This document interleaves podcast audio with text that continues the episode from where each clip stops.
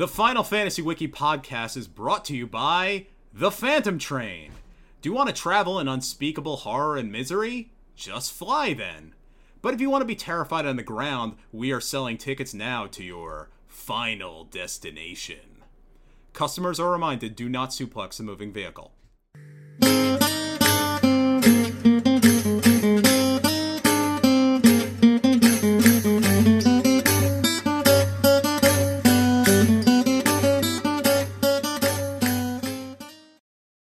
Good evening, welcome to the Final Fantasy Wiki podcast. This is the official podcast of the Final Fantasy Wiki. That is a wiki about Final Fantasy.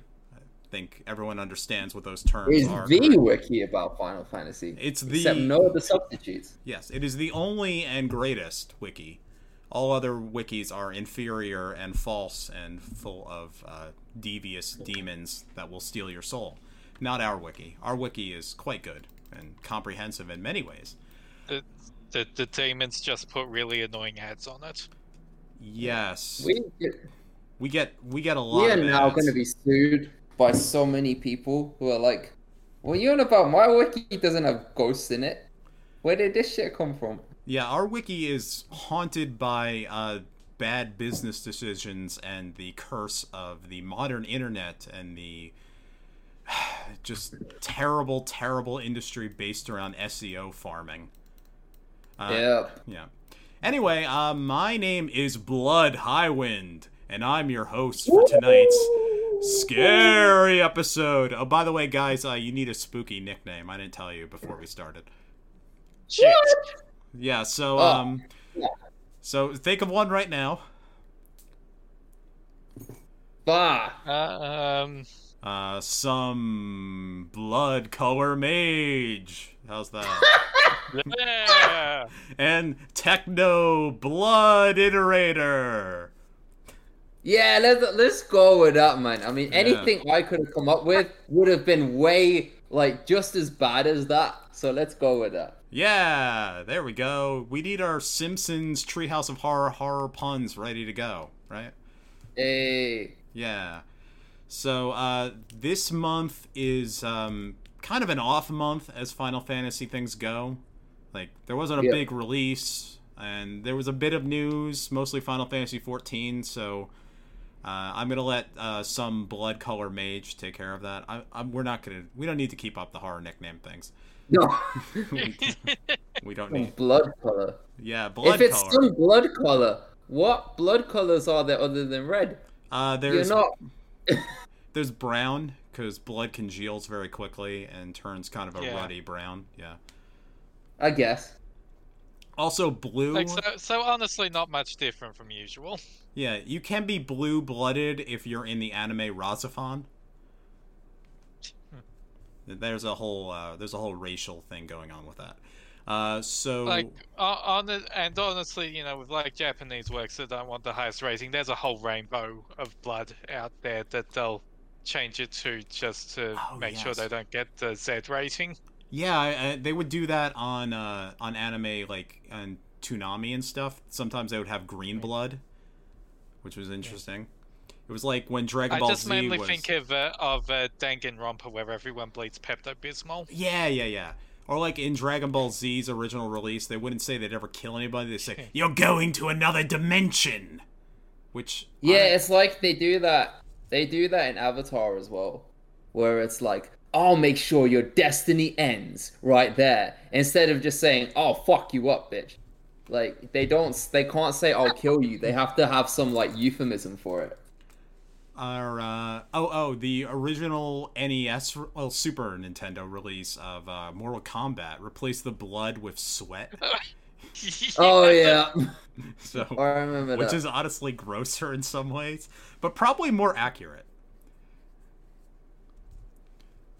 I um I, I did a five K today and I sweated a lot because it's very humid at the gym because it's eighty degrees today in New Jersey in late October. Yes, which for the non-Americans means twenty-six degrees. No, it's like thirty or something at that point, I think. Right? Yeah, you might be you might be right. Let me look it up. But... SomeColorMage, you're you're the smart one here. How much How much F is... Oh, wait. How many C's is eighty F? Uh... Uh, um, let's see. Uh, uh, okay, so I think eighty Fahrenheit is about twenty-seven Celsius. All right, so Techno oh. Technobliterator was correct, and I was wrong. Woo! All right, I think it's gonna go down to like sixteen C tomorrow, so everything's returning to normal. But we had some weird hmm. thing. Uh, so uh, as you might have noticed, this is not an episode where we have a ton to cover and need to do it very quickly because not a lot happened in the world of Final Fantasy. No, not in the world of Final Fantasy, but in the world of gaming, has been a pretty big month. You know, I haven't played a video game this entire month. Oh, I played the biggest release of this entire month. Alan Wake Two? And yeah, I wait. Which which game? Alan Wake Two. Oh, I didn't play that. I don't know what that is. Um, what? You don't know? Oh, what yeah, Al- I know. I know Alan Wake. Okay. Yeah, yeah, I know it. I, I haven't played it though. Okay. Uh, that yeah, that's the new Alan Wake game from Remedy Entertainment. You are talking about uh, mm. Marvel's Spider-Man Two, of course, is your big game. At this I point. am, which I run the wiki for, and I have just platinumed the game, and um. You platinumed it is. I've platinumed the game. I've one hundred percented it. Yeah. It is very, very good. I'll give it a solid eight point five out of ten. But you platinumed... Did, did you experience, uh, what did that one tweet say, uh, nineteen, nineteen inches of venom? Inches of ven- nineteen inches of venom. I didn't get the collector's edition, so no. nineteen inches of venom? So there was this thing, right? You know how the for Final Fantasy Collector's Edition, you'll get like a statue of Sephiroth or like yeah. a statue of Cloud, right? They did a statue of Venom, right? And they said, order the Collector's Edition and you will get nineteen inches of Venom. And what they mean, of course, is you're going to get a nineteen-inch statue that is Venom. But the way they phrased it was like, W- yeah, what? That phrase, excuse like, me? Venom's got a, got a uh, foot and a half long down there. Huh. Right, it's like, what? So so it's like the, uh, alright, so it's like the first album from legendary Canadian rapper one-hit wonder Snow, and his album was called twelve Inches of Snow. Which, uh, you may not get it, but that's a dick joke. You're, you're a big fan of uh, Canadian reggae from white people, right? From the early nineties? Techno, uh, he has... Sur- uh, very specific. Yeah, Techno, I believe Snow has surpassed uh, Tupac. Oh. Yes. Oh, maybe. Maybe. Maybe. I mean, you got me there. It's possible. I mean, uh, Tupac, Tupac, we don't know how many inches, but maybe as many, uh, maybe as few as only eleven, which means Snow has one more. Well... Well, most rappers have made, like, very dubious claims about how many inches they've got. Uh, I don't think Tupac was one of those who did. But um, we continue. Yeah, so... We continue to... So, yeah, to be continued. Yeah. All yeah, right. so... so let, let's hit abort on this conversation and find a new one. No, so here, here's something interesting on the Spider-Man two thing, right? Yes. You know, so as someone who didn't, I didn't play Final Fantasy sixteen, right? But I wonder if there are some comparisons that can be drawn from the way that people talk about Spider-Man two versus how people talk about Final Fantasy sixteen. So both of these games, when they released, they were really critically acclaimed to the point where Spider-Man two actually has the highest rating of any game by Insomniac Games since Ratchet and Clank Up Your Arsenal, which came out in like two thousand four. Oh, right, that's, that's the third yeah, Ratchet and Clank. Too. That's also a dirty yeah. pun. I just figured oh, that yeah. out. Oh, all, all, just... all the Ratchet and Clank games Insomniac's were. But, very um... good at that, it turns out. Okay. Yeah. So, like, so ever... So this is their highest rated game since then, and when it came out, it was like really... You know, people obviously had their critiques of it, but it was really like critically acclaimed. And then since it released, like I feel like among the fan reception, I don't want to say it's like super divisive because the most quote-unquote scathing fan review I ever saw still ended with the caveat of, yeah, you know, I still really like it, I still give it eight out of ten, I'm still really excited for the next one, right? But even still, people had a lot of criticisms of certain decisions that they made with the story, in some cases comparing it unfavorably to the first game, you know.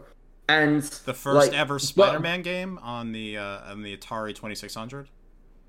Not that one, but okay. Probably. Not, yeah, I, I meant the P S four one, but to that point, some people have compared this Venom to the P S one Spider-Man game from fucking ages ago, right? But um, I think it, I think it's interesting because I see a lot of parallels in how this game was received versus how Final Fantasy sixteen was received, where there was a lot of hype going into it, and these games were both like critical darlings at the time. But there was definitely some some feedback which still erred on the side of I still like it, but it was a lot more, I guess, there was a lot, I, I would say like the fans don't necessarily agree with the critics on the rating being as high as it was. So, okay, so... you know, as as the two people who have played sixteen, I'd be curious to know what your, like, what your thoughts would, would be on that. Like, because again, on, I didn't play it. On how discourse around the game changes over the course yeah, of yeah, its yeah. weeks. All right. I, I do have thoughts yeah, yeah. on this, which is um, reviews are not the end-all, be-all of a game's discourse. Literally, a mm. day one review is a consumer... Like, I mean, it, it serves a few functions, but the main function it serves is consumer... Like, is this actually a good product? Like, it is consumer right. advice. Uh, you can write many other types of reviews. Like, I prefer to write reviews like weeks after the game launched because I, I find that to be not the most terribly interesting question to answer as a writer. Because like sixteen, yeah, I think it's a functional product, and I I would recommend it as somebody who just wants like a fun action game. It succeeds in those places. There are probably better options out there. So um, when a game hits like a few weeks later, and then, you know, you have the specific people who've like, all right, I've already found that this game fits the bare minimums of what a good functional product is. Why do I suddenly feel hollow? And then you start rethinking certain things, and you know, it, that's it's, interesting. It's kind of the issue of on day one, hype is there. The review scores happen. This is all part of a marketing engine and all that thing's there. But just because a game or a movie or a book or anything else gets really, really high scores and a lot of hype initially does not mean that it has the tail and is going to last through the year, through the month, let alone six hundred years from now will anyone be talking about Spider-Man two or Final Fantasy sixteen. Right. That's that's interesting. Yeah. Um, I like that perspective. So, um, I think a good point of comparison on the subject would be, you know, if you think about the most recent new game before that, so I'm not counting seven Remake, because seven Remake, I feel like, over time, is still talked about a whole lot and has still, there's still a huge amount of discourse around it. But if you think about, if you compare Final Fantasy fifteen... and, for example, Miles Morales, where they almost had the exact opposite story. You know, Final Fantasy fifteen, when it came out, was talked about a lot and had quite a big impact, definitely among the Final Fantasy community. I don't know how switched on I was to, like, the broader gaming community back then, but it definitely was talked about a hell of a lot. And these days, as time has gone on, I hear less and less about it. Like, it has its core fan base who still love it, and they still will defend it to the death, and they still praise it. But over time, I hear more people talking about thirteen than I do about fifteen. Whereas Miles Morales was... Oh, sorry, if you wanted to interject, go ahead. Uh, yeah, I mean, like, I, I'm not sure about the situation with Miles Morales, but part of this is that it comes in cycles. Uh, another part of this is that to, you know, fifteen's dev team, uh, Luminous Studio, effectively fucked themselves over in regards to post-launch, uh, yeah. post-launch opinion on the game. Uh, it's very rare to see something get focus tested to death after it's been released. They managed to pull that off. Mm. Um, I don't um, know. Uh, but like, I'm sorry to interrupt, but yeah, continue. But also, like. Yeah, thirteen would obviously be coming back because, I mean, thirteen is, te- like, the early P S three three sixty that's technically retro now, so it's starting to, so you know, older stuff starts to come back up. And right. Yeah, that was that's that was the... what I was gonna say, SomeColorMage, that I think time is very important in these things too. Yeah. Yeah. So what I was gonna say was Miles Morales is like the opposite situation of of fifteen. It really, where when Miles Morales came out, the reaction to it was very muted, right? And you can say to an extent that was probably because not many people had P S fives back then, which I think is true, right?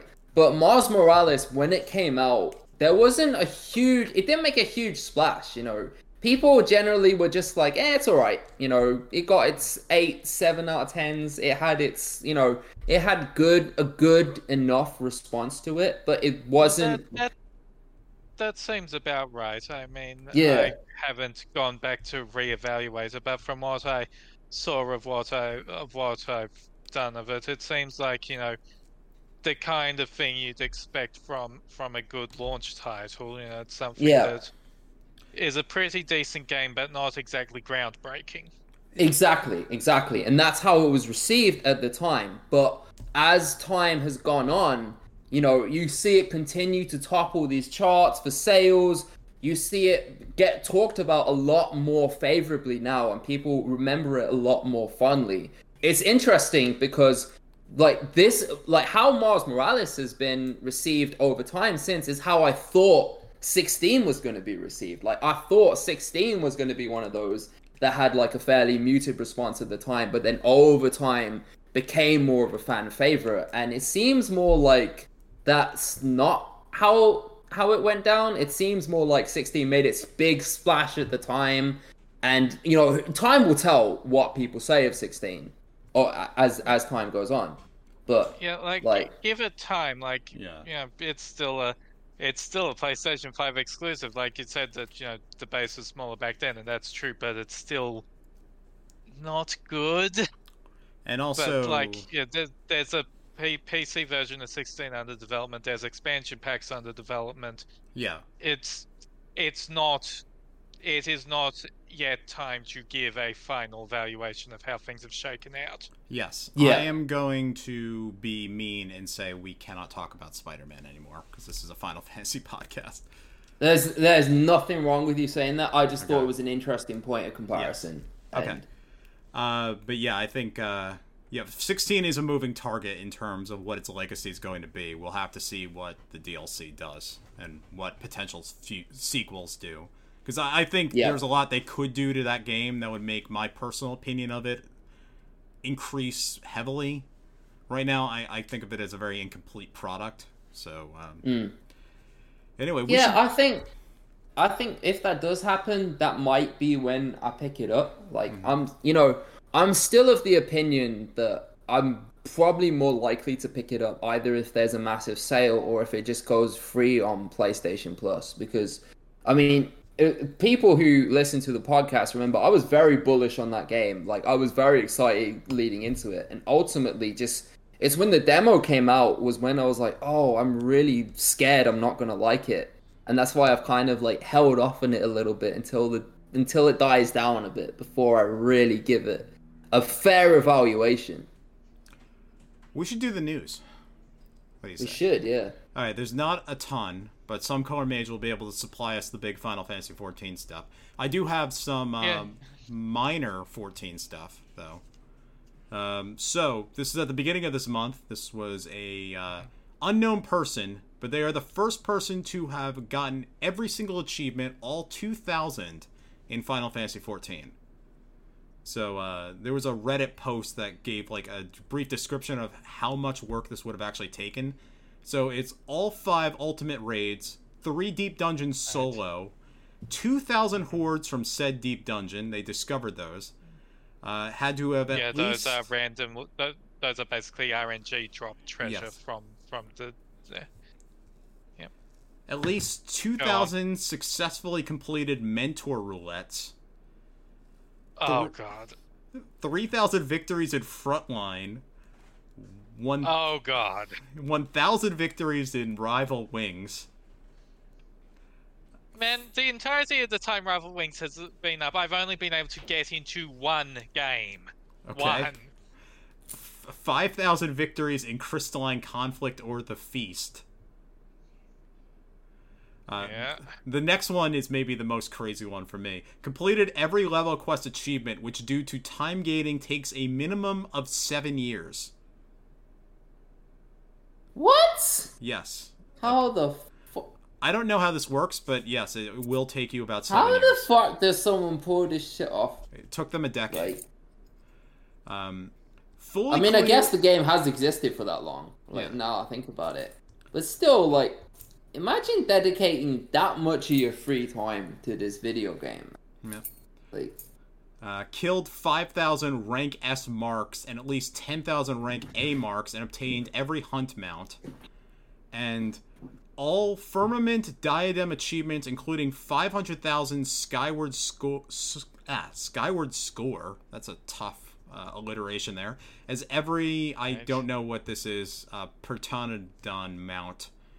And did all the fishing bonuses and caught every fish. And then the Reddit post also mentions, and so much more. So this is a simply bonkers thing that this person has achieved. Oh, yeah. That's, yeah, that, that is insane. Uh, so, a few... That's kind of the one big news I have. Uh, there's, uh, in Final Fantasy Ever Crisis, there's a Halloween event going on right now. So you can play as Glenn and young Sephiroth going around Nibelheim, which is covered in pumpkins for some reason. And uh, I, didn't, I didn't follow the plot very well, but they go down to the Shinra mansion and go into the library, which I would think Makes breaks sense. The timeline of Final Fantasy seven, but I don't care about this game enough to have watched those cutscenes. Uh, Same. There's also Halloween costumes out, and uh, for those who are down for this sort of thing, Cloud has an eye patch, and young Sephiroth is in a nuzzle. A muzzle. Not, not. I was, I was gonna say in a nuzzle. No, all right, not, not like a gun, a muzzle like you put in. I was gonna say, yeah. Like what? Uh, Some of the outfits in that game sure are something. Yep. Yep. And then, of course, very true. Final Fantasy fourteen has a new class called Viper. So, SomeColorMage, explain right, we'll to me. Into that, yep. Explain to me why the hell it's called Viper and not an actual Final Fantasy class. And what is oh, it? Well, in that, well, if you just want to know that, generally speaking, uh, since uh, Endwalker, they've kind of moved away from classic Final Fantasy classes and want to like, like start putting their own original ideas into into the job system. Like, uh, well, yeah, because like most of the classes are already used at this point, right? I'm sure there's a lot more they can put in, but like Endwalker's new classes were were Sage, but very different from Sages in previous Final Fantasy games. In uh, in fourteen, Sage is a healer class uh, that heals that heals their allies by attacking their enemies. Yeah. So it's kind of the same idea of like, you know, being a master of both offensive and defensive magic, but applied in a very different way from what uh, what we're used to. And then there's also Reaper, which is entirely new and based on uh, on uh, you know, Final Fantasy fourteen specific lore about how the Void works and such. Void. So, so one of the uh, new classes, so uh, Viper is just kind of the sa- same sort of thing. It's something that's uh, based fa- uh, based on uh, what uh, what kind of. Uh, Uh, based more on thinking what kind of uh, sort of sort of hunters in like Torgal and stuff would use, rather than trying to adapt a class. Although there's still probably elements of that, because you know there the the Viper weapon is very uh, reminiscent of uh, Zidane or Judge Gabram. Oh, it's the so, two swords that you put together yeah, and make the, us. Yeah, they're like yeah, double the bladed double, thing. Yeah, the it's dark the maul. Double swords that come together. Somebody is thumping, by the way. I hear a... I don't know who, but I hear a thumping noise. Sorry, I just uh, was okay. adjusting things a bit. Um, oh, that's alright. So, I guess, anyway, gets into the job, uh, into the fourteen news proper. So, is it first D P S? Of all... Yes, but, you know, let me just go through things. So, at the okay. start of the month was patch six point five, Uh, we beat up Zeromus. Um, uh, the uh, the story arc that's been going on throughout the Endwalker patches has all been neatly wrapped up. You know, people are calling it filler now, but like, you could say that about stuff that happened during Heavensward patches and stuff. And then, hey, uh, hey, three, four years later, that is actually critically important to the main story. Who could have guessed? It's like they planned this out years in advance or something. Mm. Um, I don't believe so, them. They're winging it. yeah. So so anyway, after so anyway, yeah, you know, last week or so. Uh, yeah, last week uh, we had the uh, the uh, London Fan Fest. So yeah, you know, so this is the second of the uh, of this uh, this this expansion's uh, press cycle. So the last one will be in Tokyo in January. Um, so you know, stand, standard Fan Fest stuff. We got an extended trailer. Um, According to the word from people on the scene, the two biggest cheers in the trailer, uh, the second biggest was when a squirrel appeared, uh, and uh, the biggest was this scene, uh, Estinien got a fight scene, and uh, the monster causes a tidal wave and Estinien gets very wet, and you bet there was a hell of a lot of cheering then. Okay. Yep. What was the um, squirrel? Is that the Final Fantasy five enemy?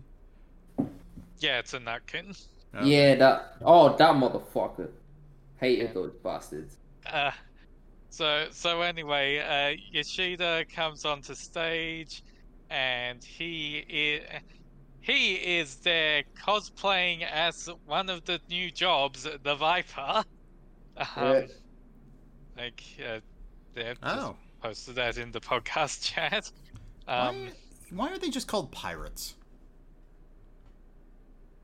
Who knows?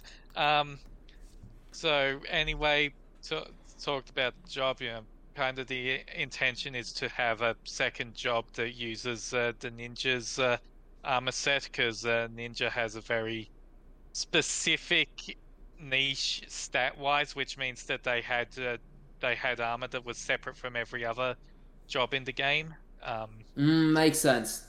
Yeah. Well, why not just call it a thief and- then? Don't they have a thief? Because, because Ninja and Thief are the same job in fourteen. Oh, oh of course, I'm stupid. Makes Nin- sense. Ninja starts as rogue and becomes Ninja at thirty.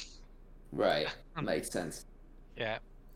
So, so anyway, the idea, like, w- we haven't seen a lot of it. It sounds kind of like uh, a standard, uh, a very standard melee job in fourteen, which is that basically you spend two minutes building up. Uh, building up as much as your big damage mode as possible and let it all out. Although maybe they've changed the two minute thing in Dawntrail, who knows. Um, there is one more job planned, uh, that is the one that the Teenage Mutant Ninja Turtles shirt is referring to. It's probably Green Mage based on the ending of patch six point five. Oh. Um, see, I would have thought Turtle, yeah. or Ninja, or Teenager, not Green, of all those things. Hmm. What? Wait, what um, was green magic in Final Fantasy twelve again? That was like time magic, right? It, it was it was status stuff mostly. Okay. Yeah, like green magic also, they changed it between the Zodiac and the original version, so some of the some of the spells got moved around. And that's never been in any other game, just twelve. Uh, I mean, it's probably been in like Tactics, Advanced, some whatever. Uh, yeah, or, like like whatever. The thing that makes it most likely Green Mage is that the ending, the ending has a little visual hint that is, uh, very much a Tactics. Uh, which one is it? A two reference. Yeah. Oh, okay. Yeah. Oh, it I is. I figured it would be one of the Evil East games, one of yeah. the niche ones. Yeah.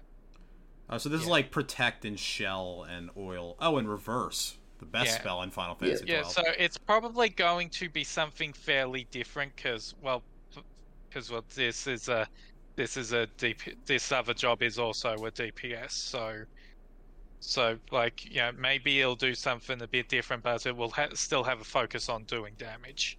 Is there it's... still that problem where like D P S has to wait like half an hour to get into a dungeon, and then tanks and healers can get in immediately because no one wants to play those? Isn't that an Overwatch two well, problem? in in well, fourteen. Well, well, sort of, but for story dungeons, it doesn't matter anymore because uh, trust now, uh, the uh, the duty support now extends through the entirety of the main story. Oh, okay. There's definitely an Overwatch yeah. problem. The uh, the queue, yeah. the role queues, which is why I don't play Overwatch anymore. Yeah. Mm-hmm. So anyway, just looking through, uh, to int- I introduced a couple new locations. If you want to see any of this stuff, I'm pretty sure I posted all the trailers in the in the fourteen channel when uh, when they came up. Um, hmm. Oh, sorry. Editorial note: I said reverse earlier is the best spell. I meant bubble. Bubble is the best spell in twelve. That doubles your H P. Yeah, bo- both are excellent. Both are fucking incredible. Reverse is good in very specific strategic locations. Like, like Omega. It, yeah, yeah. All right. Uh, anyway, Final Fantasy fourteen. A Realm Reborn. Right. Continue, please. Right, right. So, uh, you know, a lot of these uh, these areas, and there's a, there's a lot of uh, different kinds of forests. There's also one area that uh, feels very... Uh, very inspired by like you know, American uh, Wild West uh, type type settings. Um, let's see, yeah, got the right the general. Uh, yeah, yes, we are still doing the things we do every expansion thing that they have to uh, have to say. Otherwise, people get really weird and think they're going to like stop including uh, bits that are integral to the game working. um, Uh, let's see. What do you mean? Dungeons. Like what? fourteen parts? Fans can be really stupid and think that if you don't explicitly say something is coming, it's not coming. Okay. So, so if you don't say yes, this this expansion has dungeons, someone will go hysterical and think, oh, this doesn't have dungeons in it. No, what? It obviously fucking has dungeons in it. Well, I don't know. Okay, thanks for the um, clarification. I wasn't sure what you were referring to. Yeah. The, like, they, they, they didn't show us as much as, as this one compared to the previous fanfare, so I'm just quickly thumbing through things. Uh, yeah, I guess at some point you fight this giant robot thing. Uh, where's the giant, giant robot thing? Oh, I, I see. You like the warmer from uh, Final Fantasy One. I see you found the. Uh, I see you found the shirtless Estinien. Yes. Artwork. Well, that's uh, that's from that's from like three years ago, where there was a news report that Estinien yeah, that's, that's bathes. During COVID. Yeah. Yeah. That. Yeah. And then and then they made that that canon during uh, six point four. Like you walk in on Estinien and he's doing his shirtless push-ups. yeah. One arm push-ups too, which are very, very difficult. I can't do one of those. Yeah. Yes, they are. Yeah, they're so fucking hard. I can barely do a regular push-up, to be honest. But I can do clap push-ups easy, but one arm push-ups, fuck that. What? It, wait, what is this that you've posted? SomeColorMage's giant robot. That that is uh, apparently one of the fights in Dawntrail. Okay, that looks um, cool as hell. That, that also fun. Yeah. yeah. Speaking of Rahxephon, that looks like a monster they would have fought in Rahxephon. Mm-hmm. Um, so uh, they uh, they announced one of the two raids uh, for the expansion, the twenty-four man raid, uh, Echoes of Varnadiel. It's a Final Fantasy eleven crossover story. Oh wait, nobody uh, can see the picture we're describing, so we should actually say what this thing is. Uh, I guess I'll do it then. It, it's a gold and purple giant monster with uh, kind of like a female face at the top. Hmm. Uh, it kind of looks like a weapon from Final Fantasy seven with a very large arm that I think is some sort of laser thing, and there's electricity on it. Yeah. So there you go. Now everyone's caught up. Right. Right. Um... So, yes, there's a Final Fantasy eleven crossover storyline happening. Uh, they also announced uh, Dawntrail is going to have a third new job. Uh, it is some, it is something along the same vein of Blue Mage, so it's not going to be available at the launch of the expansion. and also it's not something you can play the story with. It's it's something that has like a a skill learning system that is so orthogonal to the rest of the game they can't let you do the main content with it and stuff like that. Um, like uh, they like they were they were very secretive of what it is, although the way they're acting, they they know everyone's expecting it to be Beastmaster. Um uh let's see, so is that everything we got? Right, they they talked about the graphical update a bit. Uh, for some reason during the keynote itself, they like focused on uh, on uh, player character chins, uh, which was a really weird thing to focus on. When like afterwards they had a panel about uh, like uh, environment team and stuff, and they showed a bunch of the changes they've been working on, which are so much more impressive. Are like, chins I, the new hot fetish of twenty twenty-three? Maybe. um, Is this like how Final Fantasy thirteen made everyone really into armpits for a while? Like, people get really gross yeah. about weird stuff. Yeah. Right. And then, like, you know, talked about some administrative stuff, like, for, like, the, for, like, the very last parts of Endwalker. So, you know, like, there's going to be the final story update in January. Shortly after that, the Xbox version of the game is going to launch. Uh, starting on Halloween is the uh, is the Fall Guys event. um, wait, Fucking hell! Wait, are Fall Guys going into fourteen, or are fourteen going into Fall Guys? They they they've oh the the part where fourteen was in Fall Guys ended like a month ago. This is the uh, this is uh, this is. This is the Fall Guys in fourteen. Like they've added, like they're adding Fall Guys obstacle courses to the game, and uh, you get to, you can win uh, some of the absolute worst pieces of uh, of equipment I have ever seen in this damn game. um, All right, I gotta look up what these like, pieces. Oh, there we go. Okay, yeah, that. Those are just Final Fantasy fourteen people wearing, like, big coats or big sweatshirts with Fall Guys faces on them. And, you know, absent context, that face kind of looks like the first angel from Evangelion. It's kind of creepy. Yeah. Uh, okay. And also, sometime before Dawntrail, uh, you know, uh, you know, Naoki Yoshida, the uh, producer of uh, Final Fantasy fourteen, has said before that he needs to talk with uh, Naoki Yoshida, the producer of Final Fantasy Fantasy sixteen, about the potential of a crossover event. That is happening. That, uh, like uh, you, you get uh, there'll be a fight against uh, sixteen Ifrit. There's, uh, you get Clive's outfit. Uh, there's the Torgal mount and the Torgal minion. Okay. And, uh, actually, let me just grab the picture of, of this stuff, because... I hope it's baby uh, Torgal can be your minion. Oh, yeah. yeah. All right, you get both. You get adult and baby. Yeah. yeah. um. Okay. Uh. What and I think that's a that? male Vieira dressed like Clive. So they're, they're, a lot of thirst things are combining into one thing here. Yeah. Uh, there's also uh, they're, they're testing uh, moving their uh, uh, upgrading their servers to using cloud storage, which um, like there'll be a no, there'll be a beta for that uh, in late November where where people can just like create a character on those servers that are already end game ready and just fuck around, try to break it. Um, okay.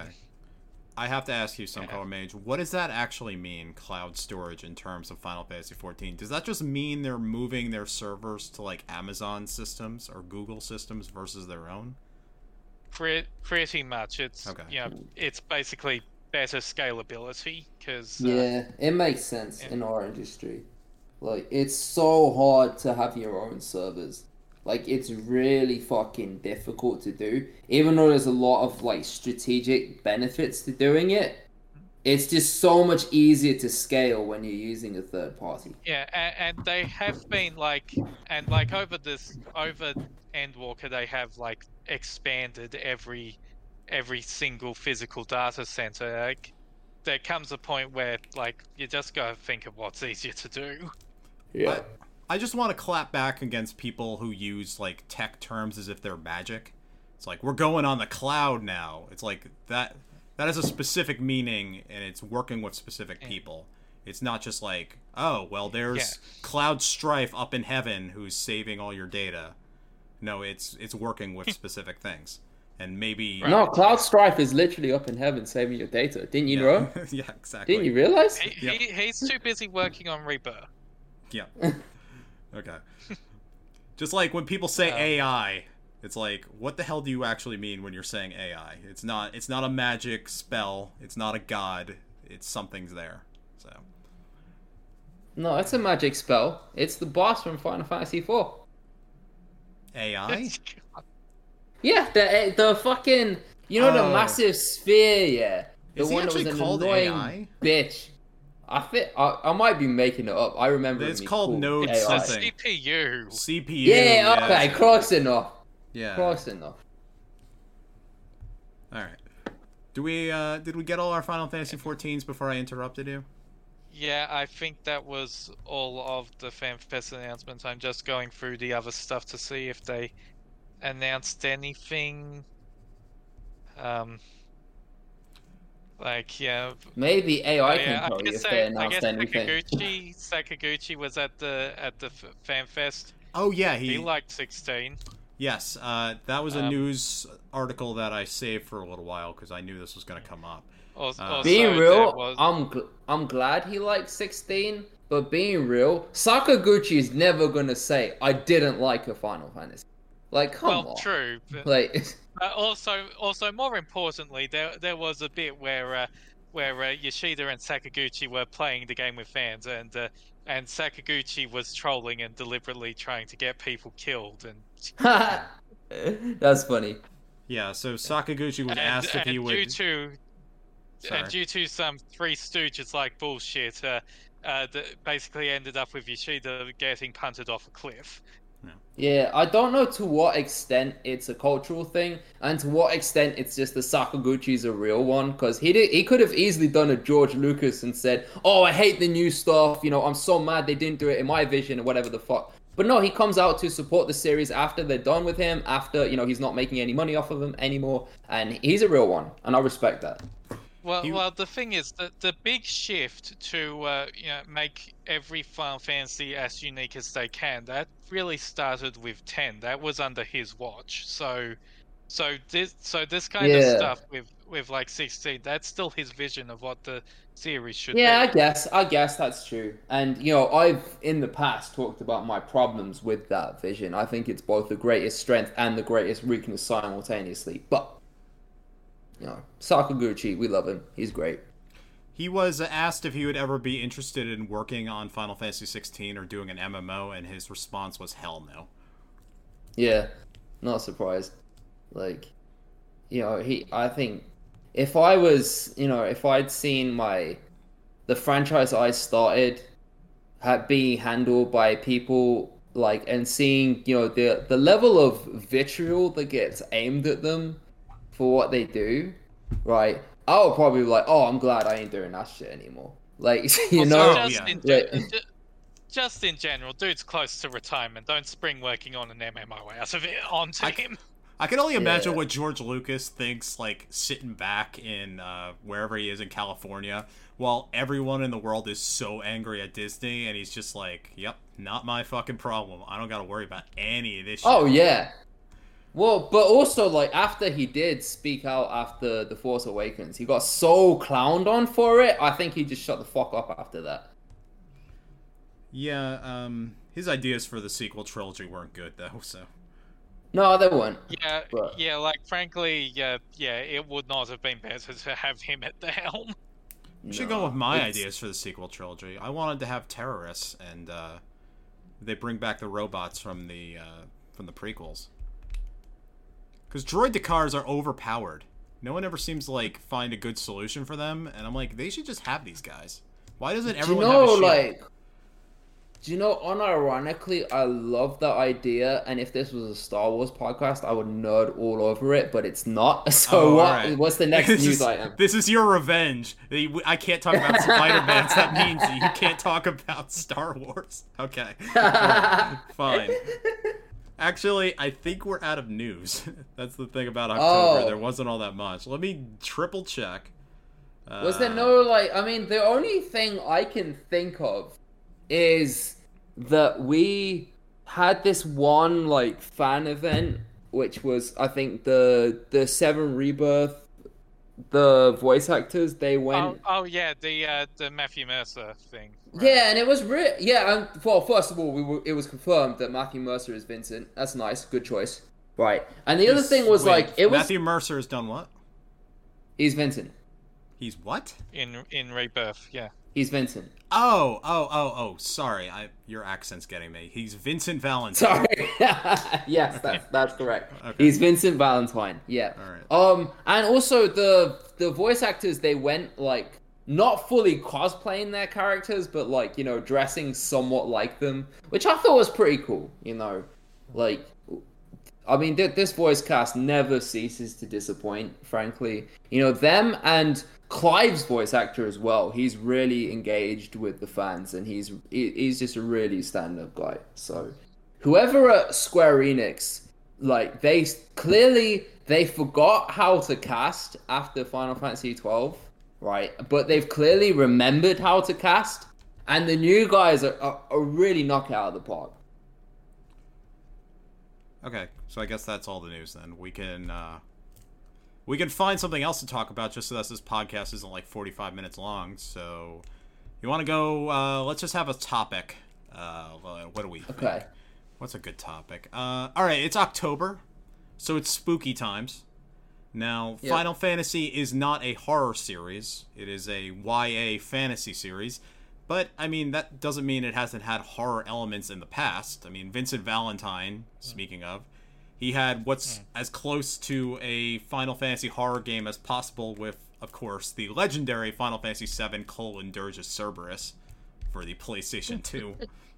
Yeah, yeah.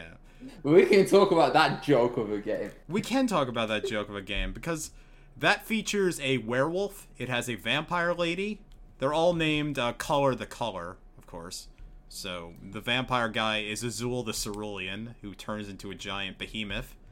And uh, the vampire lady is Russo the Crimson, who is a vampire. And I forget, what is the deal with Nero the Sable? Is he just, like, he's just freaky? He's darkness. He's the, he is the darkness, the dark, dark, dark. Yeah, he's he's just into, like, S and M stuff, and Weiss uh, has to yeah. get a haircut. So...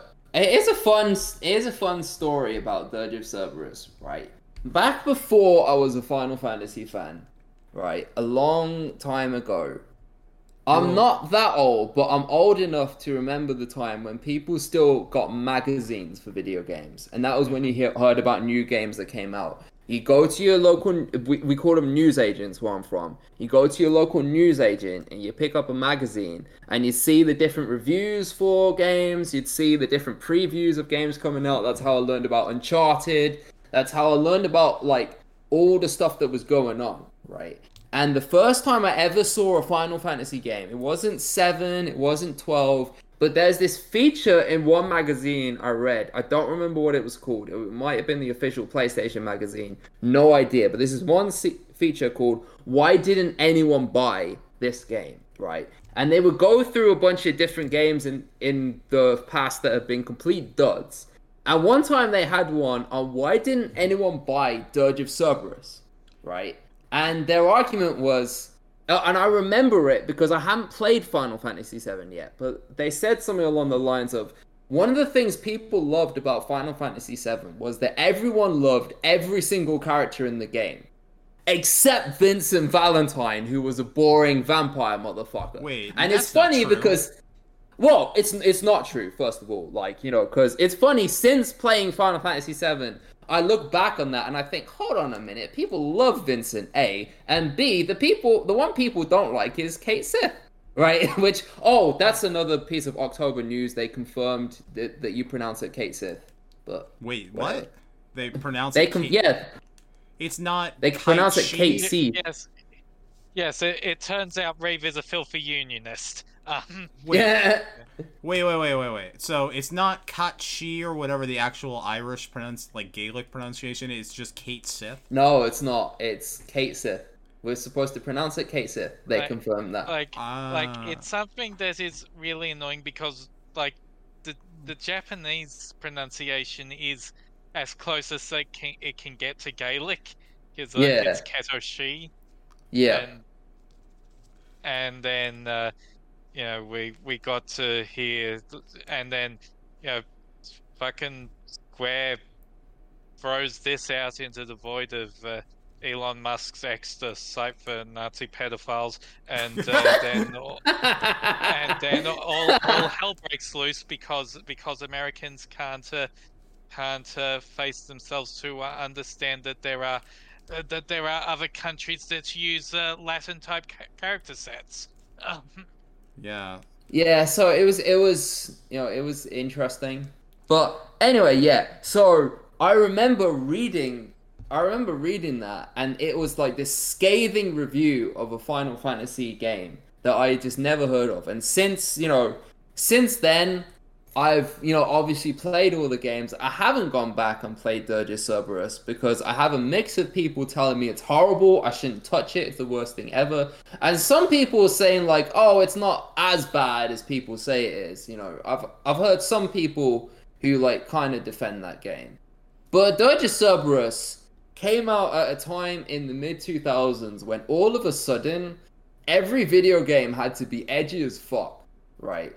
And this was, you know, this was basically after Naughty Dog have talked about this, actually. It's the reason we have Uncharted and The Last of Us. Is because basically, when they made Jak and Daxter, the first one, it was more of a light-hearted platformer type game.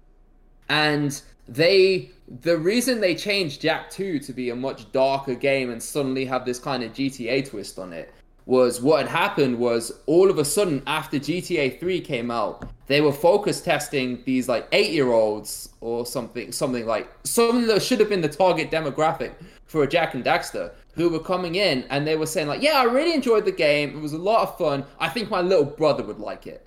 These were eight-year-olds. You know, okay. These were the exact right age you'd expect to be playing that game. And but they're not interested in this thing that looks too kiddie for them. So all of a sudden, everyone had to be edgy as fuck. That's why you get Shadow the Hedgehog, which was dreadful. That's why you get Ratchet Deadlocked, which was actually really good. And it's also why you get Dirge of Cerberus. Which... And, of course, uh, Prince of Persia two, The Two Thrones. Prince of Persia two are the perfect example, yeah. Okay. Where all of these games had to become super adult, and they had to have a lot of, like, blood, gore, violence in them. And it's so jarring.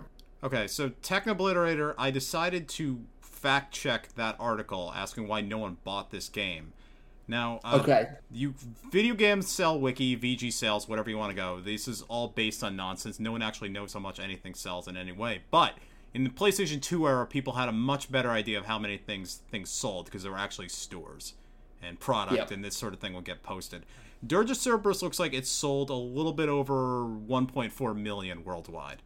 So that was oh, a, yeah. that was yeah. a successful video game. Maybe not a Final Fantasy successful video game, but it was a spin-off. So I think it met oh, yeah, expectations. Absolutely. Yeah, absolutely. Like it didn't it di- uh, like you know, you you've just seen the numbers right there. It didn't do badly by a normal video game standards, especially back then. Like even to these days, you know, selling a million and a half copies is not too shabby. But, you know, I think I think they just really wanted an excuse to rail against Dirge of Cerberus and okay. to talk shit on it, and that just and that was just why they happened to choose yeah. that. Choose because that topic. If I were well, writing like, that in, article, in the moment, uh, just in the moment, all that stuff was successful. Like you also brought up, uh, you know, Shadow the Hedgehog as one of the examples of uh, that kind of edgy stuff, and really, you know, opinion didn't really turn on that until after, uh, you know. The uh, the other big Sonic fuck-ups of the era, you know, after two thousand six. Well, mm. I was I was gonna say, if anything, if I were writing that article, I'd be like, why the hell did one point four million people buy this terrible game? Right. And I think yeah, Shadow, yeah. Shadow the Hedgehog got oh. clowned on when it came out. Because it was... It Where's was, that damn fourth Chaos Emerald? Just just the image of a cute Sega cartoon hedgehog holding a uh, semi-automatic pistol and running down the street shooting people and stealing cars yeah, was just yeah, hysterical. Yeah, but it definitely wasn't considered as shit when it was released as it was, you know, sometime afterwards. Yeah. Yeah. Yeah, like... It's well, you know it's interesting. There were some successful ones that made that tr- transition quite well. I would say Jack two was very successful at that. And then there were ones like Dirge of Cerberus where these days it just looks super jarring because you see it as such an obvious attempt to be all adult, adult and mature, but it's so jarring contrasted against basically like that was the time. And it wasn't just Dirge of Cerberus, it was kind of the whole Final Fantasy's compilation where people were looking at it and they were seeing these brooding, like, sad, depressing stories. And you contrast that against Final Fantasy seven, which was not all brooding, dark, depressing, and serious. Like, Final Fantasy seven has a lot of lighthearted moments in it, a lot of humor, and a lot of, you know, it, it just, it isn't how it was portrayed in the compilation, and no piece of Final Fantasy seven media since then really understood that until maybe seven Remake. You could maybe make a case for Crisis Core, but I wouldn't so much make that strong of a case for Crisis Core. Uh, okay, but it. is this? I mean, is this talking about horror though? Is this talking about horror? Um, yes. Yeah, I mean, like. I mean, I guess a lot of the compilation stuff wasn't so horror-driven as Dirge of Cerberus was absolutely horror-driven. Okay. Like, I, it did definitely have parts of the aesthetic, although I'm not sure if I'd call it horror, but... Yeah. yeah. Yeah, well, that's the thing, is it's a horror aesthetic, so it's like, we're gonna go... It, it's kind of like how Castlevania... Castlevania's not a horror game, but it has, you know, Frankenstein and Dracula in it. I mean, I guess some of the games are kind of horror-ish. No, no, none of them were really horror, let's be honest. Uh, so, yeah. One of the things I wanted to talk about is just Final Fantasy using horror tropes or having spooky areas. And really, that's as far as I ever really get. It's spooky. So, Final yeah. Fantasy seven and Final Fantasy six, in my opinion, seem to be the games that most used a lot of horror spaces. So, like... Yeah, and seven Remake, although that is still... seven. Well, that's remaking seven. The train graveyard. Yeah. Yeah. So, Final Fantasy... Well, the train had... graveyard is a lot spookier in Remake than it is in the original. Well, six has the legendary Phantom Train segment. Which was amazing. It was yeah. amazing. You suplex a train. I made a joke about it at the beginning of this episode. Uh, yeah. This is beautiful. Then, of course, the really... I think one of the more scarier segments is uh, Ozer's Mansion, when you go inside the painting, and there's this... Uh, yes! Yes! Oh, that was so good. There's this uh, half-naked sprite that they had to censor for the American uh, release of a naked woman mm. that turns into a demon. And yep. probably the most terrifying part of that game is uh, inside Cian's dream, because his castle has become haunted. Cian's dream, yeah. yeah. Right. His castle's become haunted, and you go inside his memories, and there's these demons that are feeding on his grief of all of his dead family members, and... Uh, You end up, like, in this trippy, multi-dimensional maze world. Oh, man. Oh, man. I know you've banned Spider-Man, but, like, Batman Arkham Asylum definitely took from Cyan's Dream, now I think about it. Shit. Like... What, uh, the Scarecrow bit? Yeah, yeah. Yeah, yeah, like, you know, the little, like, horror sequences that they do, right? I, you know, I wonder if that was actually inspired by by the by Final Fantasy six's Cyan's Dream, because that um, would make a lot of sense if it was. I don't know. That that's a segment that's really late in that game, and I haven't heard that referenced all that often. Like, I only just remembered mm. it talking about it now. Yeah. Um, yeah, that's that's that's fair, but it you know, I think I think it's worth worth considering if that. if people thought of that, because Final Fantasy six was a very influential game. Yeah. A lot of people have called it, so... But. Of course, seven has uh, Vincent, who is straight up just a vampire in a coffin. Uh, there's the yeah. right, there's the submarine, which is full of these just terrifying-looking mutant enemies. Oh, yeah, yeah, yeah, yeah. Yeah, you're on about the Sunken Galnica. Yes, the Salkin Gallinica. They they all have the same name, and they are some of the weirdest looking stuff. Like one's like a horse head creature. Which that that those came from Final Fantasy five, the other the underwater segment in Final Fantasy five. Oh yeah, uh, Final Fantasy five has the most terrifying sprite I think outside of the final boss of Live Alive, which is Neo X-Death. Hmm. You guys remember? Wait, what... is that that's that's five original or that's five or wasn't that just five advance? No, no, the original... Neo X-Death's the final boss of the game, Tech. Yeah, the original... Oh, I'm being fucking stupid. Yeah. Oh, I got it mixed up with fucking... You're oh, thinking of Yuno. Yuno, uh, the original demon. And that... yeah, that that that motherfucker. Yeah, yeah so... shit. Okay. So, Yuno was a dark demon that they buried or sealed inside of a tree. And the tree comes to yeah. life in, like, almost... um. Almost Evil Dead rules, except he's now also yeah. a cackling, very pompous villain. And uh, you get to see his true form, which is this tree monster that you defeat. And then his second form is that same weird like, kind of curved shape, but it's just random flesh. It is yeah, like, yeah, like yeah, the, yeah, monsters, yeah. the monsters that they uh, that they all sealed in him have been like sort of allowed to run loose because his original form's being eaten away by the void. Yeah yeah the void yeah, itself yeah, yeah. Uh, very spooky concept, uh, very uh, Lovecraftian influence. uh, Final yeah. Fantasy eight has the segment that is just straight up we're going to have Alien for a while.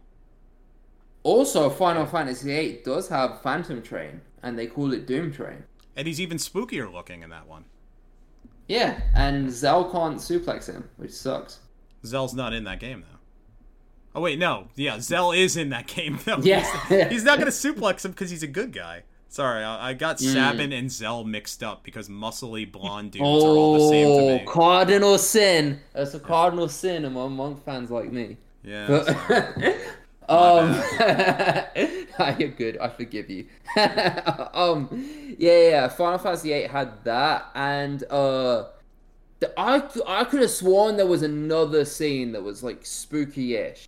There's the right. underwater facility that I made a lot of BioShock jokes about when we uh did yeah there's play. that there's that and there's this oh yeah you mentioned the segment that's basically Alien, yeah the space segment, yeah and... th- those were the two spooky bits in that game. Oh, it has the spookiest tracks in the series, which are uh, Succession of Witches and Time Compression.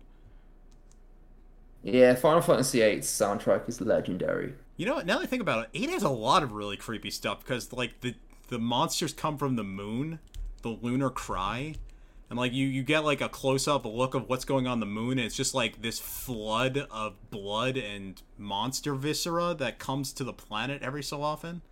Yeah, which is a Final Fantasy right. four reference. Yeah, except much, much creepier this time. Mm. Uh, oh, and Faceless. And it has yeah, Faceless... Like... Yeah, I was I was just about to say that. That's right. Faceless um, Squall. Yeah, like we've basically started with six here, because even when uh, you know one through five have unsettling concepts, they don't really they don't really give a horror feel to it. Like, like in one, you fight a vampire. He's a little bitch, goes down easily. That's not very horrifying. Mm. Yeah, that's like. One has always the feeling of, like, an R P G campaign, so that's like, oh, alright, your dungeon master's thought of this spooky fight against a vampire, then it turns out he's not all that hard, and it's just disappointing. Yeah. We'll move on. Uh, now what? Oh, oh, uh, to go back, like, we have no structure or any thesis to any of this, so we're just saying spooky things. So, uh, one of the worst things in four is Calcabrina, these living puppet oh, things. Oh, yeah. These naked children. No, stop, stop, stop, stop this, please. Yeah, no, that, no. that fucking, that fucking theme is... Yeah, please, please That don't. fucking theme, man. Please do not. Um... Please. What please. did Final Fantasy nine have?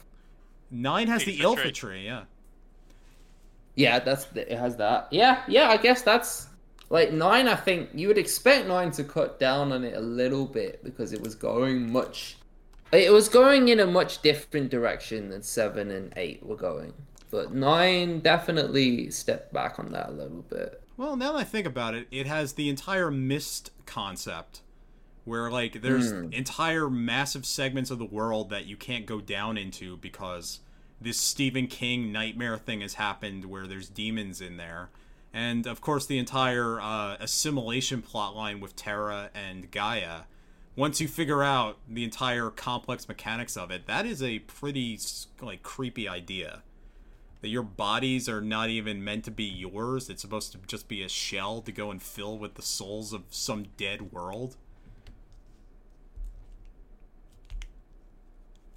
Uh, mm. Final Fantasy X, I think, blew it. I can't think of anything scary from ten. Yeah, I can't I, think I mean, of... The, the, the locations themselves aren't that scary, although ten's opening has a lot of uh, things... A lot of... A lot of the early dungeons do... do tend to, like, prey on, like, you know, the fact that uh, Tidus is completely isolated and, you know, uh, there's the, there's this monster coming after him. That that happens, like, multiple times during that opening. um, yeah.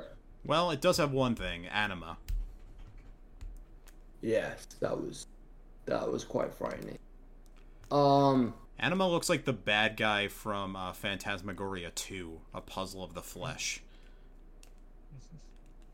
You all, um, you I all didn't are play big fan. You all guys are big fans of Phantasmagoria two, A Puzzle of the Flesh, the F M V game. Don't know what that is, but um, you should look it up. It's a it's a fascinating video game with uh, quite a lot of queer commentary in it, actually.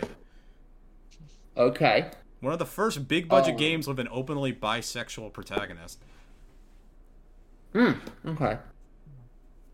Um, what else was there? There was uh, so Final Fantasy. We didn't. I didn't play eleven, so I can't speak to that. No, Final Fantasy twelve has. Final Fantasy twelve has Demon Wall. Yes. Well, oh yeah, Demon Wall is a recurring bad guy. Uh, speaking of xenomorphs, isn't isn't he just xeno? Isn't he just a xenomorph in like his original incarnation in five or four? He's in just, four, yeah. In, in, in four, it, like it's basically just like uh, yeah. clawed hands and an angry head sticking out of a wall. Yeah. Yeah. But I think in one of them, he's just straight up a xenomorph. I'm going to look him up. Demon Mall. I'm going to go to the Final Fantasy Wiki and see what they have to show me. Uh, oh, I mean, what what will they have to show you, man? That's a useless It's Final that. Fantasy seven where he's a xenomorph. Yeah, yeah, yeah that's right. yeah. Um... That's going to be interesting to see how yeah. they handle that in the remake. I don't know if you can get away with just using alien concept art anymore.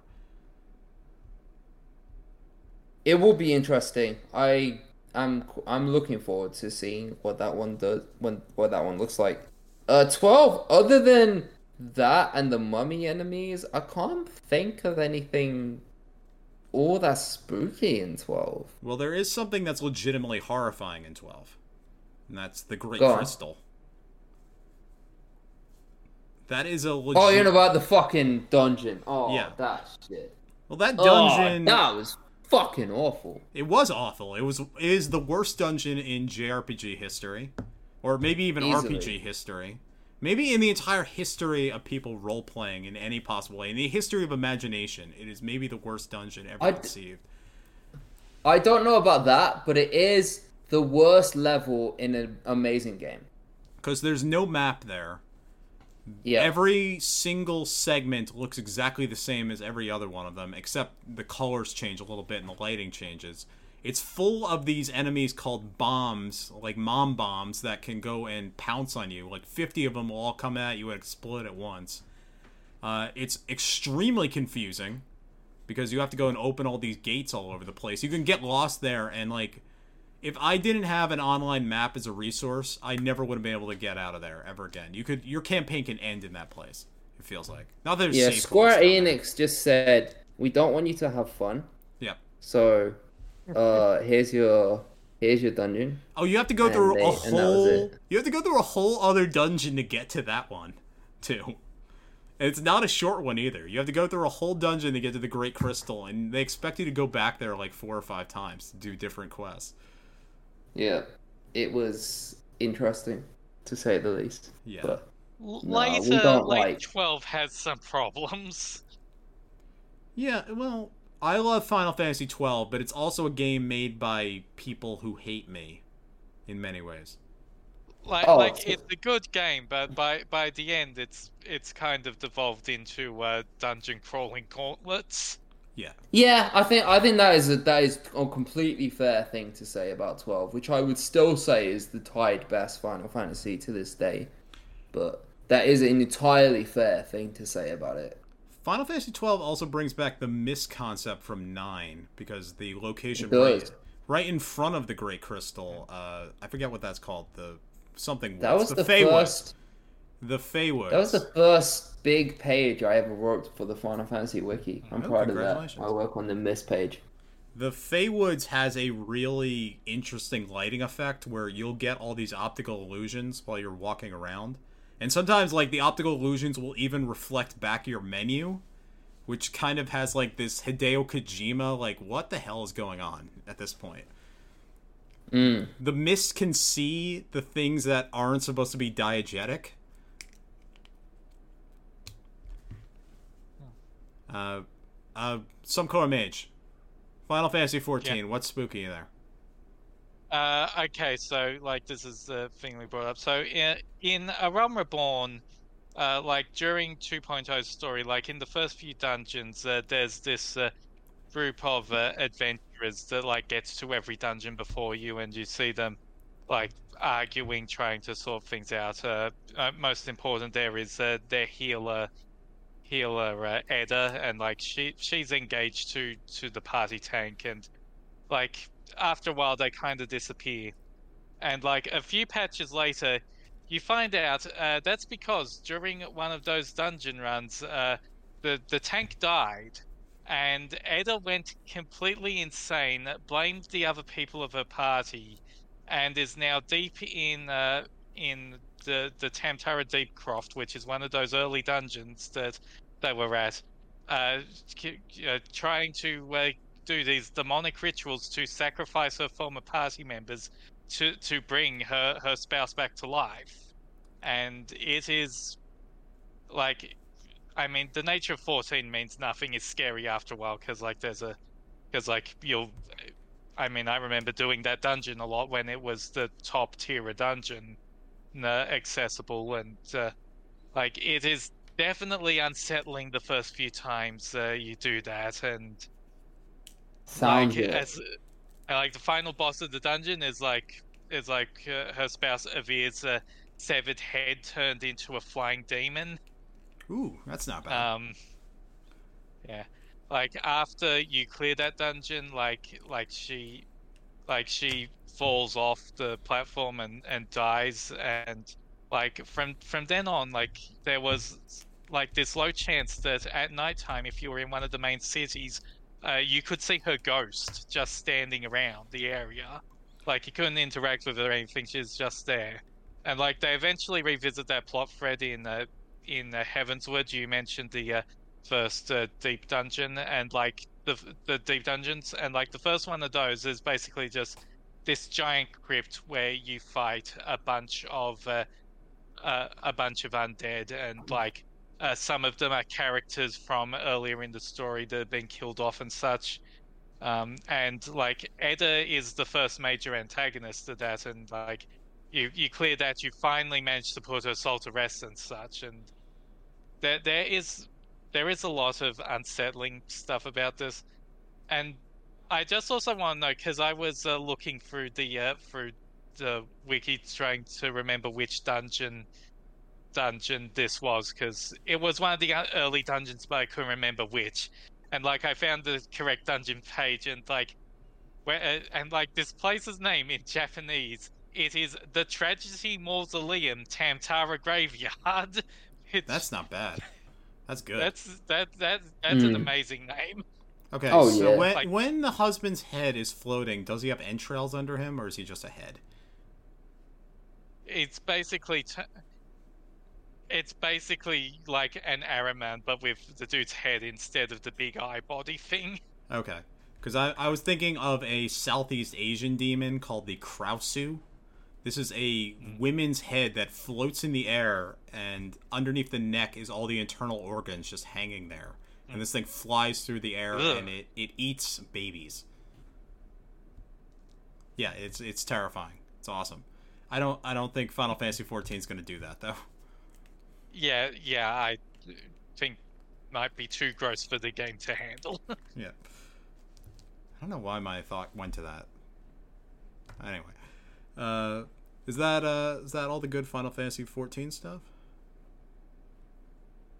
Uh, I mean, there, there's that one, the one bit uh, early in Shadowbringers where you see, like, someone someone fall to the light corruption and turn into the uh, turn into a Sin Eater, and and that sequence is really good body horror.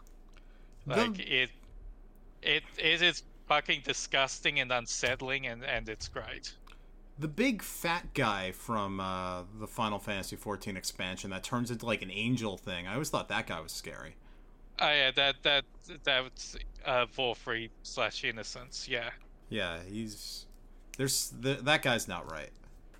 Also, fat phobia is probably not great, but that the design yeah, like, of that entire but, guy. Yeah, like also, I think part of the part of the horror in that thing is sort of uh, abated by the comedy because like. They do play this. He's a fat fuck for all it's worth. Yeah, that that's probably not great. Um, yeah. There, there is something kind of interesting about a creature that's supposed to be purity that's also so grotesquely gluttonous, but I, I don't know if I'm about that anymore. Uh, so we skipped thirteen because uh, it has the same horror element as sixteen, which is crystal zombies. Roughly the same concept, used the exact same way. Uh, the gods hate you. And neither and... of them are really that scary. Yeah, it's kind of scary in thirteen two when you run into the big giant one that's like a super hard mm. boss in the middle of the city. Uh, but that that's also extremely annoying because that segment has like random encounters every ten seconds. That you can't run away from. No, no, it is awful. Um, and uh, fifteen, of course, has the caves, which are... you know, a showcase of the Crystal Tools lighting system, and has a lot of I think, um yeah I think the most unsettling thing in fifteen, like in all of fifteen, is probably Arden's backstory and anything related to Arden. Like yeah you know, he was you see a, bit... he was like a sin eater that then got corrupted by all the sin he ate and then became yeah, yeah. It, effectively yeah he was he was effectively Jesus Christ of his time. And then, because, you know, he absorbed all the sin, the God said, oh, you're cursed, you can't do X, Y, Z. And then you see scenes of him, like, you know, held up in chains for, like, thousands of years, right? And then, obviously, he comes back looking for revenge, because, you know, why wouldn't you at that point? But, yeah. like, so that's the most, like, the most, like, quote-unquote horror elements to that series are probably related to Arden. Uh, also, Chapter thirteen apparently is full of jump scares. Not that I ever got that far in that game. I did like, get that, that far. That is um, the Niflheim bit, and like, um, any sort of horror it could have had is abated by the fact that the chapter fucking sucks. Yeah. Everyone um, hate. Everyone hated that chapter. Like it. Like fifteen on its at the time of release was quite divisive. Not so much as thirteen, but it was still quite divisive. Right, and even the most ardent defenders of fifteen would say, "Yeah, that chapter sucked. We don't, we don't talk about that chapter." You know, is that the one they patched to change entirely? Because they did. That's the one where you have the option to uh, to to play as Gladio and uh, and just roll through a segment and like skip the self section. Yeah. Wow. Yep. Yep. Because they realized. Like, and and even then, like they also like. Buffed the only weapon that Noctis has during the, the stealth section to be massively O P. Yeah, with fifteen, it, they really wanted to like fix that game after it released. And... like I said, the, the, one of the few pieces of work that managed to be focus tested to death after it was released. Yeah, it's you know, it's it's definitely a curious case. Should have been a musical. So sixteen crystal zombies? Yes, there are crystal zombies in that game. God hates you and uh, will turn you into a crystal zombie. Also, the world is dying because of a crystal plague in a sort of Whoa, environment. Spoilers. This is not really a spoiler. We fixed this immediately. I'm God okay. hating you yeah, is a spoiler, it, it, but not really a spoiler for this genre. SomeColorMage? Uh, like the the fourteen yeah. uh, sixteen crossover is going to be so fun when when Clive arrives on uh, on Aferis and realizes that like the main method of transportation across the world is just like zipping through, zipping between giant magic crystals. He's like, I Bob's have to. I have to lose his fucking mind. I want to see him like swinging his sword, trying to break him. I have to shatter these. I hate these fucking so, things. What other games we have to cover? Uh, Tactics has that scene when you fight Jabba the Hutt. With a yeah, Oogie Boogie with a mouth. Yeah. Well, that's another game where Jesus is evil, because uh, Saint Mm. Jorah is actually the Antichrist and the Christ at the same yeah, time. Yeah, Antichrist. That's right. Antichrist and Christ. What a what a fascinating concept. Uh, also, the entire airship graveyard, the final dungeon of that game, is just full of spooky things.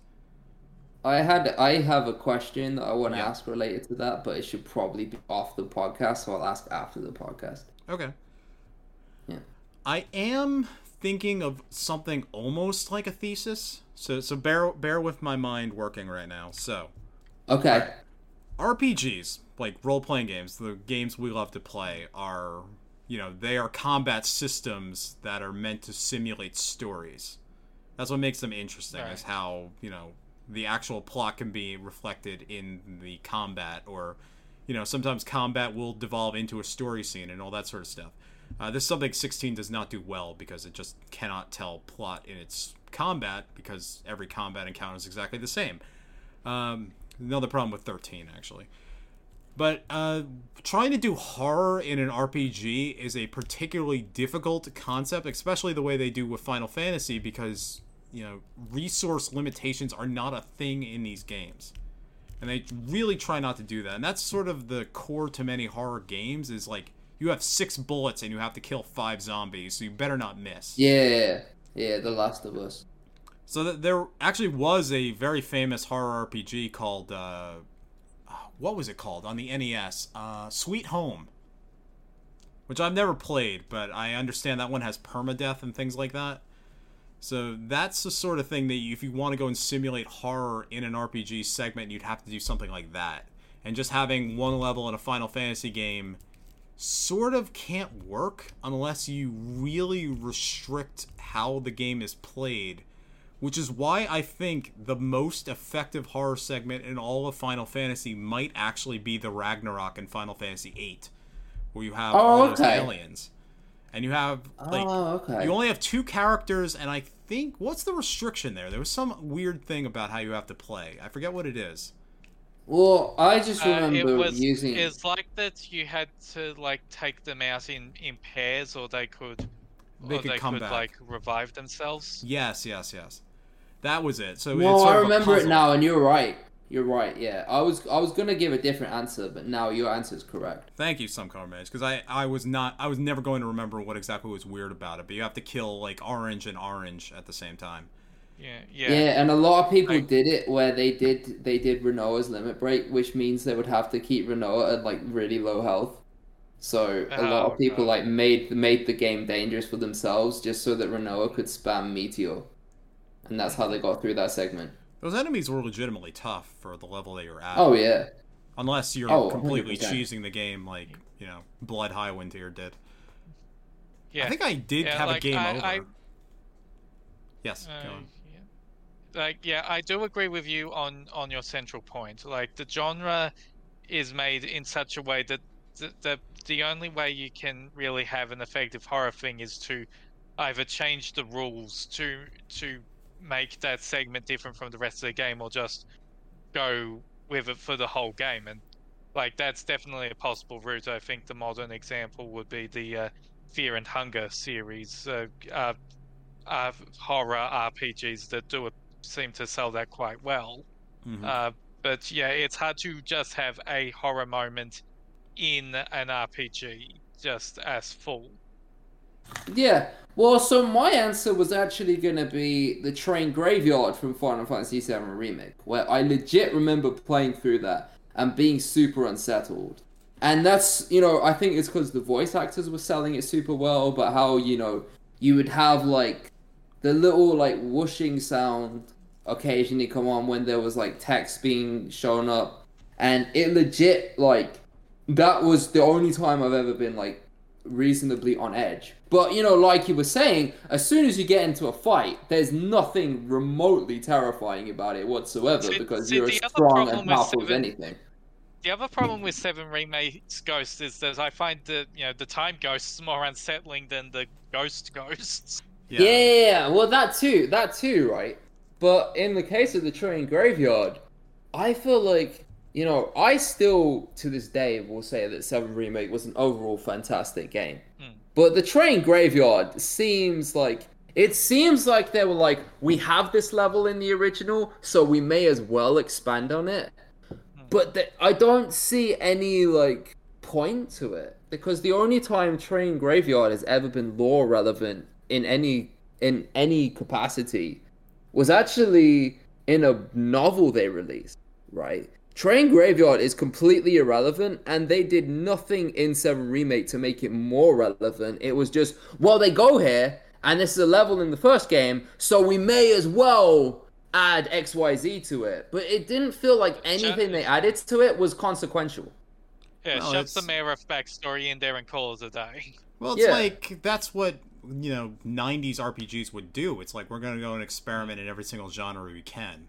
Live Alive's like one of the best examples of this, which also has an alien segment. It's like, all right, we're gonna have cowboys and horror at one point, and that's what Seven does. Oh yeah, Live Alive's horror segment does work very fairly well for like that compartmentalized uh, reason, because yeah, Live Alive is basically eight different games in one.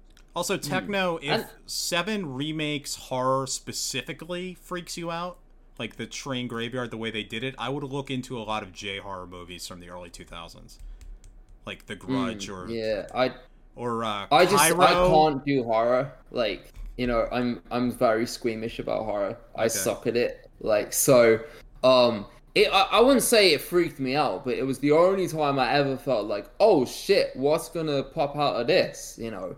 But then, of course, as soon as something does pop out, you destroy it in like three seconds because the game doesn't make you any weaker and you're still just as powerful as anything, and the enemies aren't that strong.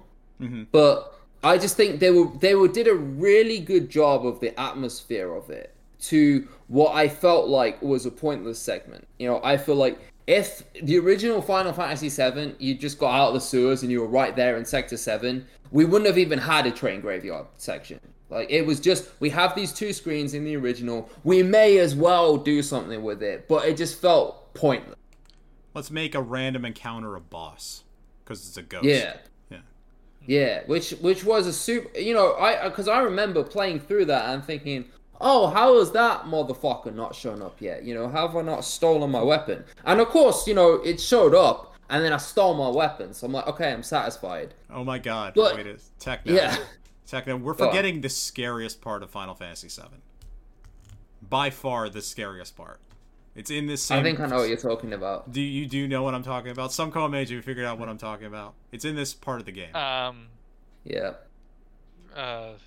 I, I am terrified of it in my walkthrough. Actually, there's two things, but specifically in the Midgar section.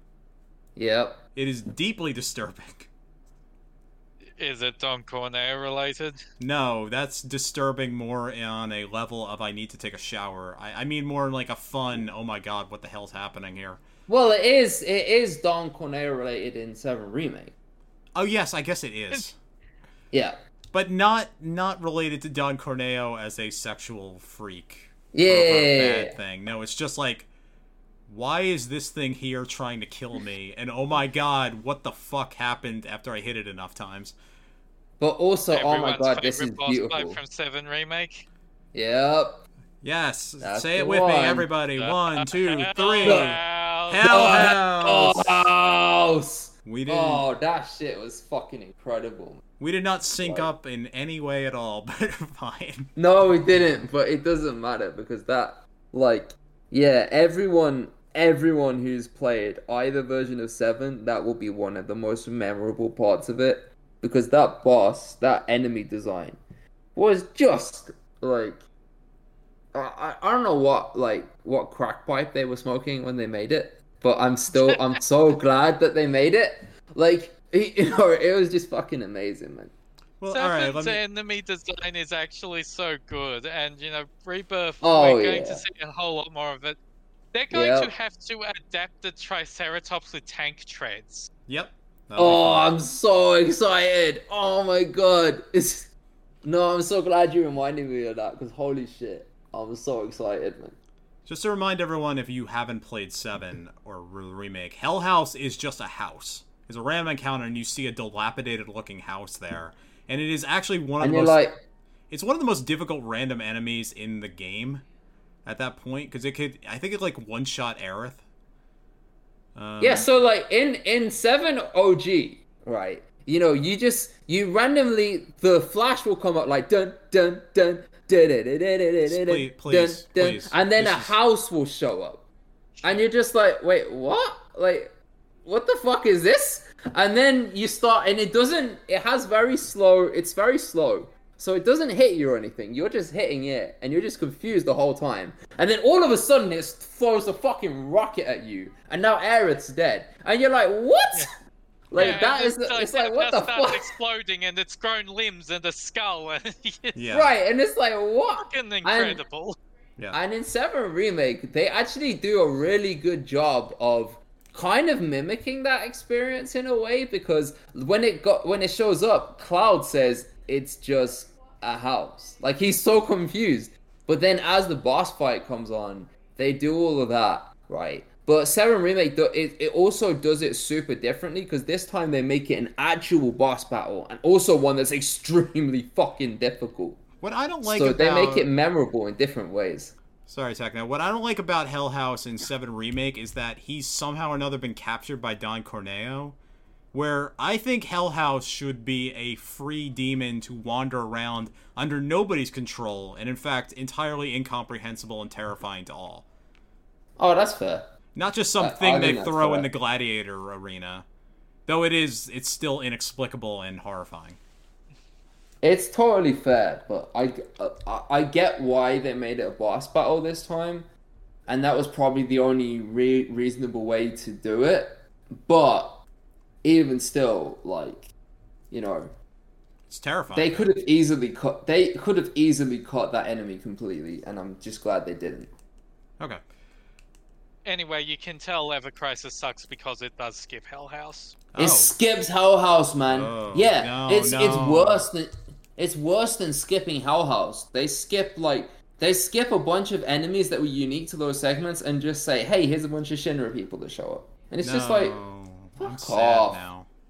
Yeah, it is. like, like it's, it's still like the bit where you have to get the dress, and instead of doing anything fun, it's like one of those, uh, one of those Colosseum guys shows up and like, hey, hey, can you do me a favor? I'll help you get a dress, and and you just yeah, yeah, fight yeah. against some, some so generic stupid. enemies, and then you have it's the so dress. Shit.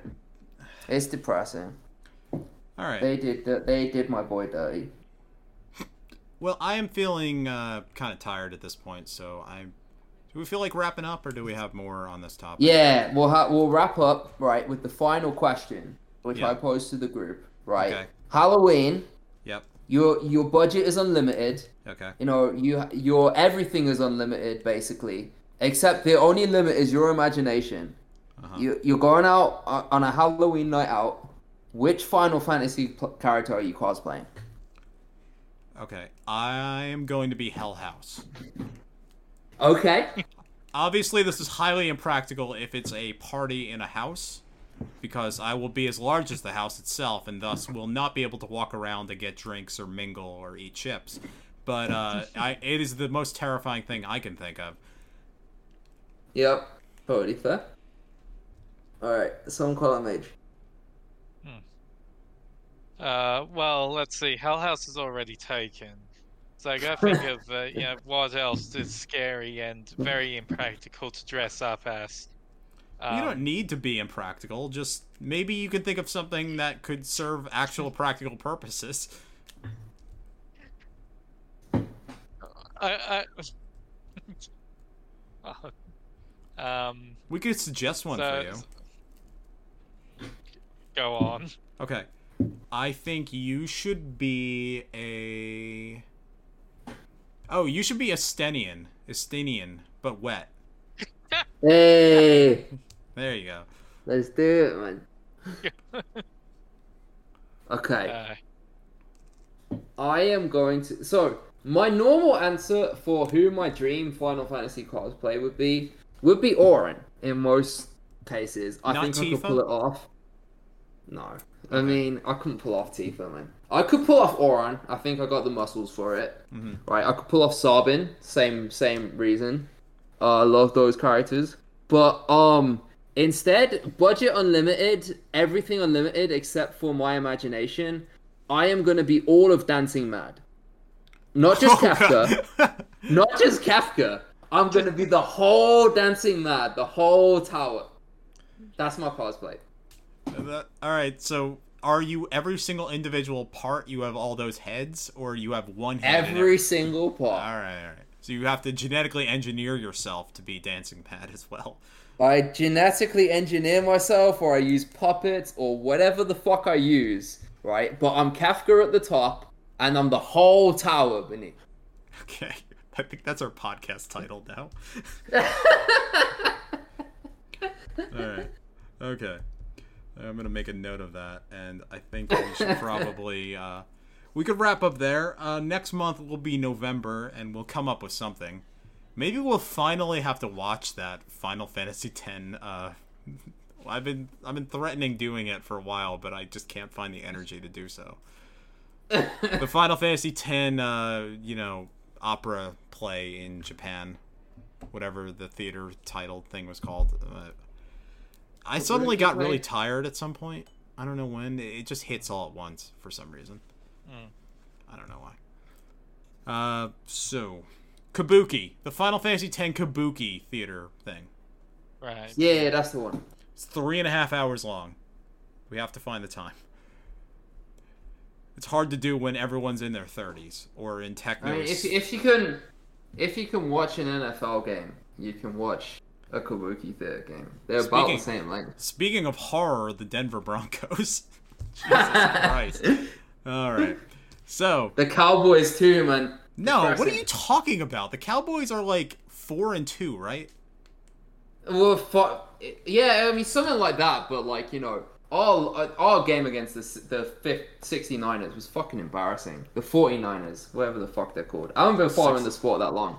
Yeah, yeah, know, but you look, the fucking the San Francisco guys, they they yeah. fucking battered us. Yeah, you got beaten by one of the best teams in the league. The Broncos very nearly lost to the Bears and did lose to the Jets, and did Uh-oh. lose to the Raiders, and did lose to the Commanders. So, yeah, um, they're gonna play the Chiefs tomorrow, and hopefully will not be beaten for the seventeenth straight time by their division rivals. All right, so. The Final Fantasy Wiki podcast is, uh, you know, the podcast that we work on. How do I end these things again? Uh, With, oh, yeah. uh, you talk about La Montana de los Cabellos or something, right? Oh, yeah, yeah. So, uh, yeah, the Wiki music is La Montana de los Cabe- Caballeros Jóvenes. De los Caballeros yeah. Jóvenes. Yes, yes. Uh, which is by Expert Novice off the O C Remix Balance and Ruin soundtrack. Thank you for letting us use your music. Uh, you can find this wiki at final fantasy dot fandom dot com. Yes! Okay, Boom. yeah, yeah, yeah.